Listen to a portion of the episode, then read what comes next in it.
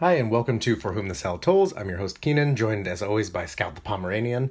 I am actually going to maybe link her Instagram to this because my wife insisted that she's beautiful and the people must see her.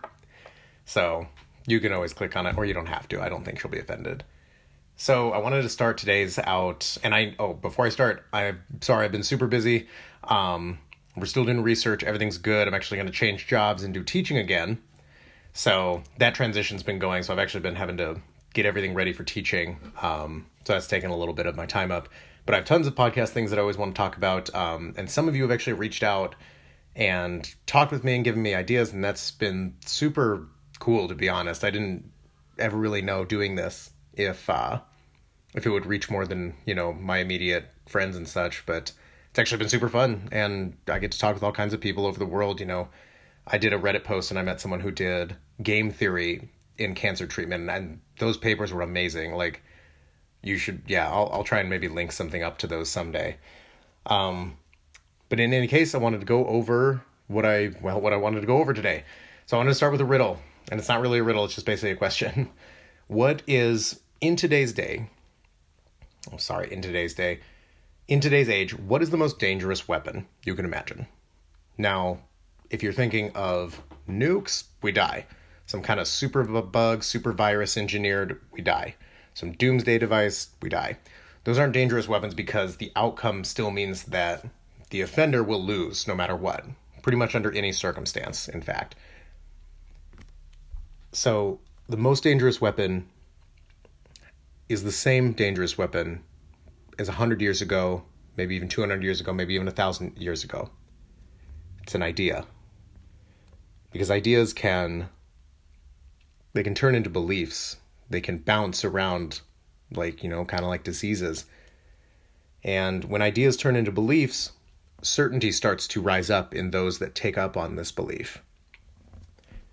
And beliefs are kind of a funny thing because you can believe whatever you want, literally. And, you know, that's actually, there's no reason for me to stop you from believing anything you want. It's not my business. It's nobody's business, really.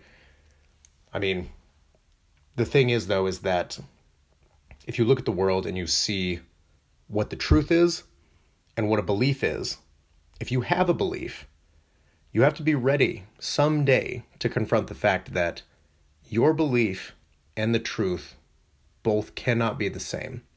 And you have to be ready to either defend or adjust that belief. And that's why beliefs, you know, I think they're very rigid. I think that ideas are always much better they definitely are better for learning about things. Um, but what's life without beliefs? You know, I think that's also tough, and that's also something that you can't really get along without because then you know, you know, we're human. So, for example, I can believe that I'm the best Super Smash Brothers N64 player on the planet, literally. I literally might believe that right now. I'm not kidding. There, there are probably there are probably like hundred people listening that are better than me. Yeah, me. I mean, maybe 10. Okay, but yeah, let's be honest here. Those who know me know that I my unfortunate talent is Super Smash Brothers. It's not very useful. That nobody pays you for that. So, Voltaire was the one that said, "Doubt is a very uncomfortable condition, but belief and certainty are madness." Now, as a scientist, that is something that we have to confront. And I've talked at length about how scientists will see something, they'll observe something, and they'll say, that's a fact. My way of seeing this system, you know, how this cancer is driven or how these patients respond, that's it. We're done. We're done having this conversation. You know, I've seen people yell down at meetings, go crazy on people, and be like, no way, you are a liar. You know, that, you know, that word will come up. And it is very tough to find such a level of uncertainty that we can eventually assign something as truth. And that's, you know, that's usually the best we can do. And that's what knowledge is, is you can, well, objective knowledge. So abstract knowledge like literature, art, things like that, that exists in a whole nother realm. But logic knowledge, it has to be grounded in so little uncertainty that you're wrong, or so little uncertainty, yeah, that this this concept that you're thinking of is wrong, or your research or something like that, that that is how you can come across or you know that's how you build knowledge i should say so the idea that an idea is a mass weapon and it's something that can turn tides things like that especially in our day and age I actually got the idea from Dan Carlin's Hardcore History podcast on World War One. He it was it's great by the way. If you have time or drives or anything, definitely hook his stuff up. It's amazing. The World War One stuff is completely out of this world. You you could never imagine something that crazy. This isn't an ad. It's literally that good. Um, so he talks about when Germany in World War One is being confronted with the Russians on their east and the Allies on their west, and they know they can't win with both going at one time, and they need something different. They can't keep winning. They can't win trench warfare. Nobody really can. So, but they have this revolutionary type guy, and he's in exile in Germany. They've got him under watch because if he gets into the German population, he could cause all kinds of uprisings because the Germans are everybody's mad during World War One. Everybody wants to rebel and be like, let's get this war over. Tons of people like, are like that. The man that they have in exile is Vladimir Lenin. They send Lenin on a protected train, a secret train, into Moscow, and they let him loose. They eventually, they essentially let loose a virus of an idea that Lenin had, and Lenin had the idea: the people will become the government, the state will be the people, and we're going to end this war. And it worked. And as Dan Carlin said, the fire that the German generals that decided this, that they lit in their neighbor's apartment, it burned down their neighbor's apartment and they were thrilled. But that fire came into Germany too, and a lot of people were like, you know, we'd be a lot better off without you guys, without this war. And so things kind of toppled on their own with that in that respect but it goes to show how far an idea can can reach how much damage it can do depending on your perspective or how much good it can do depending on your perspective as well. So the reason i wanted to bring this up is i saw a really great seminar you know a couple months back and i've always wanted to kind of address this and address the you know kind of the concept of that idea as though it's kind of a disease. And not to say ideas are diseases you know right but i want to show you the spread and we will do a strict disease podcast because I love certain diseases, the way they work, and how everything how everything happens. Um, there are other great podcasts on diseases, like uh, this podcast will kill you. Those are really good. They're fun. Um, but what I wanted to touch on here is just how we treat medicine, research, science in the age of social media and this kind of viral spread of ideas, and how that can be a very good thing, like in the case of dog Pomeranian Instagrams or a very bad thing in the case of something objectively wrong that somebody is going to do voluntarily not out of necessity. And that you know that's kind of your definition of an evil thing is you're doing something bad for you know no reason. I don't know maybe well profit's a reason too or and because you're just deciding to do it. So social media is kind of this new transmission and like I said, I see the irony of me saying that having a dog Instagram. But it's kind of taken on a new epidemiology of its own. We saw this in Arab Spring. We see this, you know, during elections. We see this all kinds of ways. You can see ideas bouncing and bouncing and fighting one another, taking on forms, kind of using, you know, real people to float themselves. It's almost like the idea comes into itself as this true thing, like a disease. Uh, Nietzsche said, you know, if you have a thought, that thought existed without you being a vessel for it. It's a really weird idea that, you know, thoughts and all this abstract exist in some universe that needs us to express them, but they still exist. It's kind of a goofy idea, but it's definitely fun in this context. So, getting into pure biology here, and what this seminar that I wanted to kind of reflect on and discuss was about was stem cell clinics. So, everybody remembers stem cells from the 90s. Very big controversy. You know, we were using stem cells from uh, fetuses to, you know, do scientific research. Stem cells are very special because they can turn into a great number of types of cells. So, we talked about how genes on in an intestinal cell are going to be very different than those that are on and turned on and off in that combination in your brain or your skin cells or your liver. So we can use stem cells to study all kinds of things and all kinds of mechanisms. And, you know, where they came from in the past was controversial and, you know, we kind of shut things down. But if you've noticed, things are pretty quiet on that front now. We got past a lot of that research that we really needed, you know, any any kind of tissue for. I think we can actually just grow them in the lab now. I I could be mistaken on that. I should somebody should check me on that. But I do know that that, that has kind of died down. What's kind of come up in its place is kind of still riding that hype wave from the 90s are these stem cell clinics. So, as you can well imagine, there are diseases that we don't understand how they work. We don't know how to cure them. We don't even know how to treat them. Stem cell clinics are the perfect place for kind of this predatory example of capitalism where somebody will open a stem cell clinic. They can probably get their hands on some stem cells and they say, Come in, we're going to help you out. You can't walk, you're, you're paralyzed. Look at this YouTube testimonial that one of our clients did, and this person can walk now. It's a very dangerous thing to offer something like that. And it does take someone or something that has intentions that are not very pure. So, on this example, and on these stem cell clinics, this is, you know, I'm going to kind of elaborate on this. There are about 500 in the US, something around that range. What they're offering is hope. And the first thing I want to touch on is that's not a bad thing. I'm going to touch on this at the end. You need hope. You need hope to fight, you know. There are certain diseases that you can't give up against if you want a chance. So these places are peddling hope. The problem is is that biologically we can't control stem cells. We've tried. We've tried for 20, 30 years or something. We've tried things called reprogramming, where we direct stem cells to become something. We've tried, I, I, can't remember, it's not called deprogramming. We've tried to take cells that have become a certain specific type of cell and bring them back into a stem cell state and then put them into another state.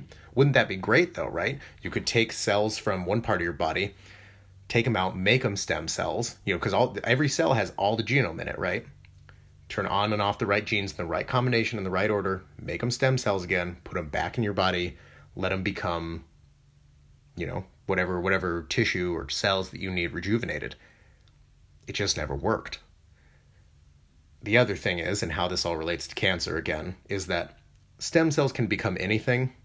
It's really dependent where you put them and what other cells they're around if you don't give them the right signals, a ton of the time, they will just turn into cancerous monsters because they don't have the same checks and balances because stem cells are usually around when we're developing either as fetuses or you know very young children uh, we do have stem cells in our body that are small populations but they're small populations that are controlled so for example b cells like I always like to elaborate on. They're in your bone marrow and they start as these hemopoietic stem cells. And that's where, you know, we rejuvenate a lot of our you know, our white blood cells from.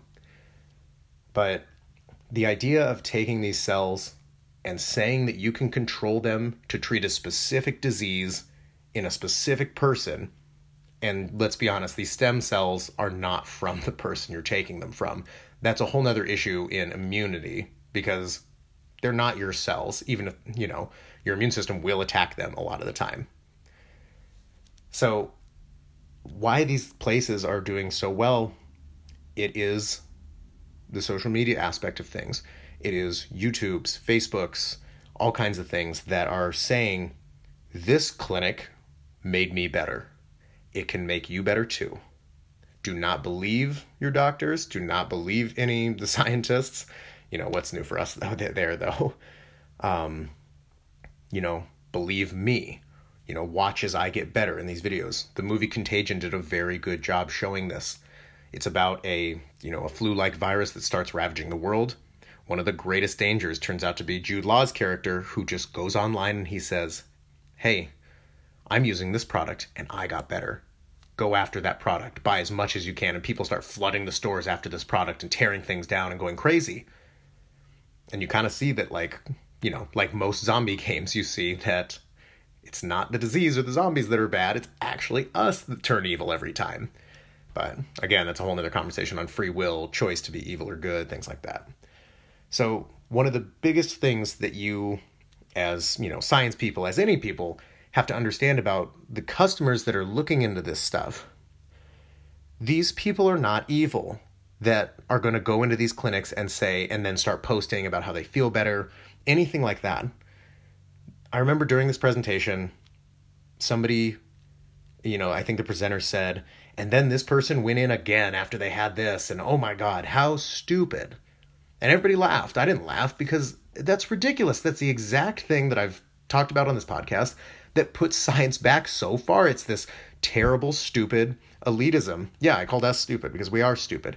There's this mutual incomprehension, but the scientists are absolutely to blame for acting like everyone who doesn't, you know, have a degree in something is an idiot. And that's, I mean, sorry, yeah, that's a little, it's a little far, but I mean, you get all these people that are like, how could you ever not know what I know or believe what I believe? So it's kind of a bad thing, I think. You got to remember that somebody who's after hope and after anything that can possibly work, they will do almost anything. You can't just abandon your own, what I think should be logic, and just start calling people and hurting people that they're just after something. They're just after to protect themselves. They're just there to try and protect their family. So, those people are not bad people. However, anybody who opens these clinics knowing what they're doing, you could you could make that case that you're a really bad bad person. And a lot of the times it's somebody with a degree, with a PhD, with a master's, with an MD, with an RN, with a DVM, you know. All those degrees make you inherently more trusted. Maybe not a PhD like mine. People actually don't like us. Um, but there is a certain trust in that inherent that inherent trust equals responsibility, especially for those of you in the medical field. People will trust you. And that's something that I, I always tell my students is that I'm never going to question if you can't make it to class. Like if you tell me, you know, something bad happened, I got to go, you know, or if you have to reschedule an exam because I'm going to trust you. The minute I see that I can't trust you, I'll probably never trust you again. It's kind of um, a good example I usually tell them is about crime and punishment. You know, you can bend morals, you can do all this all you want, but that's your choice. And eventually that debt will be paid, to quote Chernobyl. Um, and ultimately, doing something because you think in the future the ends will justify the means, it doesn't end well. Um, and that's usually what I try to leave them with, you know, my little literature lesson in, in biology class.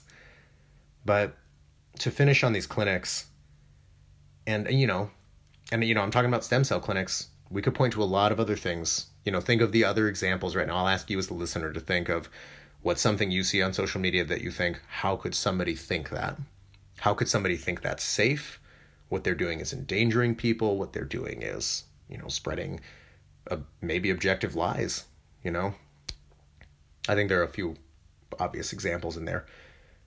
So, as scientists, the challenge is how do you confront this? Or, you know, not even as scientists, how as people, how do you how do you confront something that uses emotion to trump logic?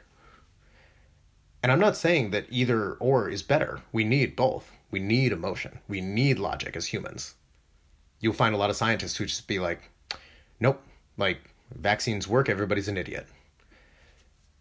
And to be honest, I mean, they really, really do. Um, but you lose the entire battle every time when you have a mother who's like, I heard that these hurt my children.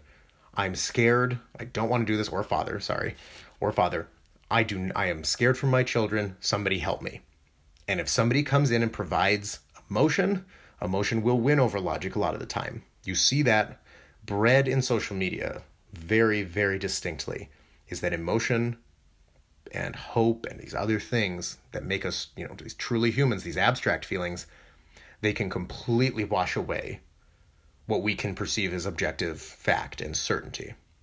And that's something that scientists need to understand is that what they're doing and what we, you know, how we approach things has to come from an emotional perspective. It has to come from a human perspective. You have to make biology human.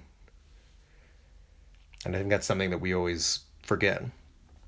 So, a good example with the stem cell clinics to finish out is that one way that these things are actually getting fought is that people are coming back after getting treated, quote unquote, at these places where they got stem cell injections, say in their face for anti aging or something, or in their spine. They're coming back with cancers. They're coming back with bone cells growing in their face because the stem cells don't know what to turn into and they turn into bone. We have no control over these products, and people are starting to come back and say, This is a lie. I am emotionally invested in defeating this place. It hurt me, and they will hurt you. And they take to social media, and now the reverberation is kind of coming back. And that's, you know, that's an important part of biology, even just watching systems. As one side pushes, you only spring back the other side to recoil and hit it again. So that's kind of an example of how these places are getting hit with their own medicine a little bit. I mean, not to put it not to put it lightly. Um, so yeah, hopefully I don't get a call over this podcast from the stem cell clinic um, lobby. I don't know. I don't take any funding from them, so I think I'm safe. Um, as far as anything else, I just wanted to kind of just leave you with the reminder that, like I said, logic and emotion are two different sides of the human coin we need both. You have to approach questions with both. We can't be a purely logical, mathematical, no mystery species. We were never meant to exist like that. We achieved something very distinct with our ability to see into the abstract, to kind of feel each other as people, you know, through ideas and through something that is very special. And I think that cancer patients are probably the epitome of this you need to be so brave um, to go through something like this, to go into an operating room, to see your scans, to not know what's going to happen. You need to be ready for that. Your family needs to be ready for that. You need to be strong. You need to have, on one hand, your objective, you know, your knowledge, your thoughts, everything, and on the other, you need to be strong emotionally. And your family needs to be around you for that too. They, I mean, just being where I'm at in the hospital, it takes so much every day to to live with that disease. Um, can't tell you how many departments, how many different resources a good cancer care place actually provides and is really necessary for for what these people go through and how brave they really are. Um, so the main lesson I want to leave is just yeah, you know, if you have a chance to you know approach these questions, I hope you do it from both perspectives. And if you know, if you ever do have a chance to confront somebody that is using hope in the wrong way, you know, don't punch them or anything, but definitely remind them not to, you know, don't poison something that people need. Don't poison hope. A lot of people do need that. We all do, really. Okay, well, that's the end of this one. There was some biology, not not a ton of pure, but at the same time, I do think that this is a really good conversation to have and kind of think how we approach this uh, you know this new century that we live in in medicine and research you know with everything that's happening on the, on the good side the fact that cancer therapies are accelerating at an exciting rate you know especially for you know for how much money's being going going in i do think that we need to be super wary about or not super wary but super ready for kind of going through things in this new age. So, okay, so Scout is completely put to sleep. Um, so hopefully you guys weren't, you all weren't. But in any case, I'm glad to be back for a little bit. I'll, I'm actually going to try and do a bunch more of these in succession here. So hopefully there'll be several episodes to to look forward to. Thanks so much again for listening, and I look forward to any feedback, things like that. I totally can get stuff wrong on some of this stuff, so please, I'm I'm very open to correcting. Um, actually, in fact, in episode two, somebody on Reddit pointed out that uh, the human immune system actually does have antifungal, like specific innate defenses, so that fungal infections actually wouldn't just be like totally rampant, even if the world was at a certain 37 degree temperature at the equator, um, and fungal diseases started running around. So that was a very good point. Um, I can't remember the Reddit user name. It was something goofy like most Reddit users' names. Anyways, Thanks so much for listening. Have a good day and hope to see you again. Bye.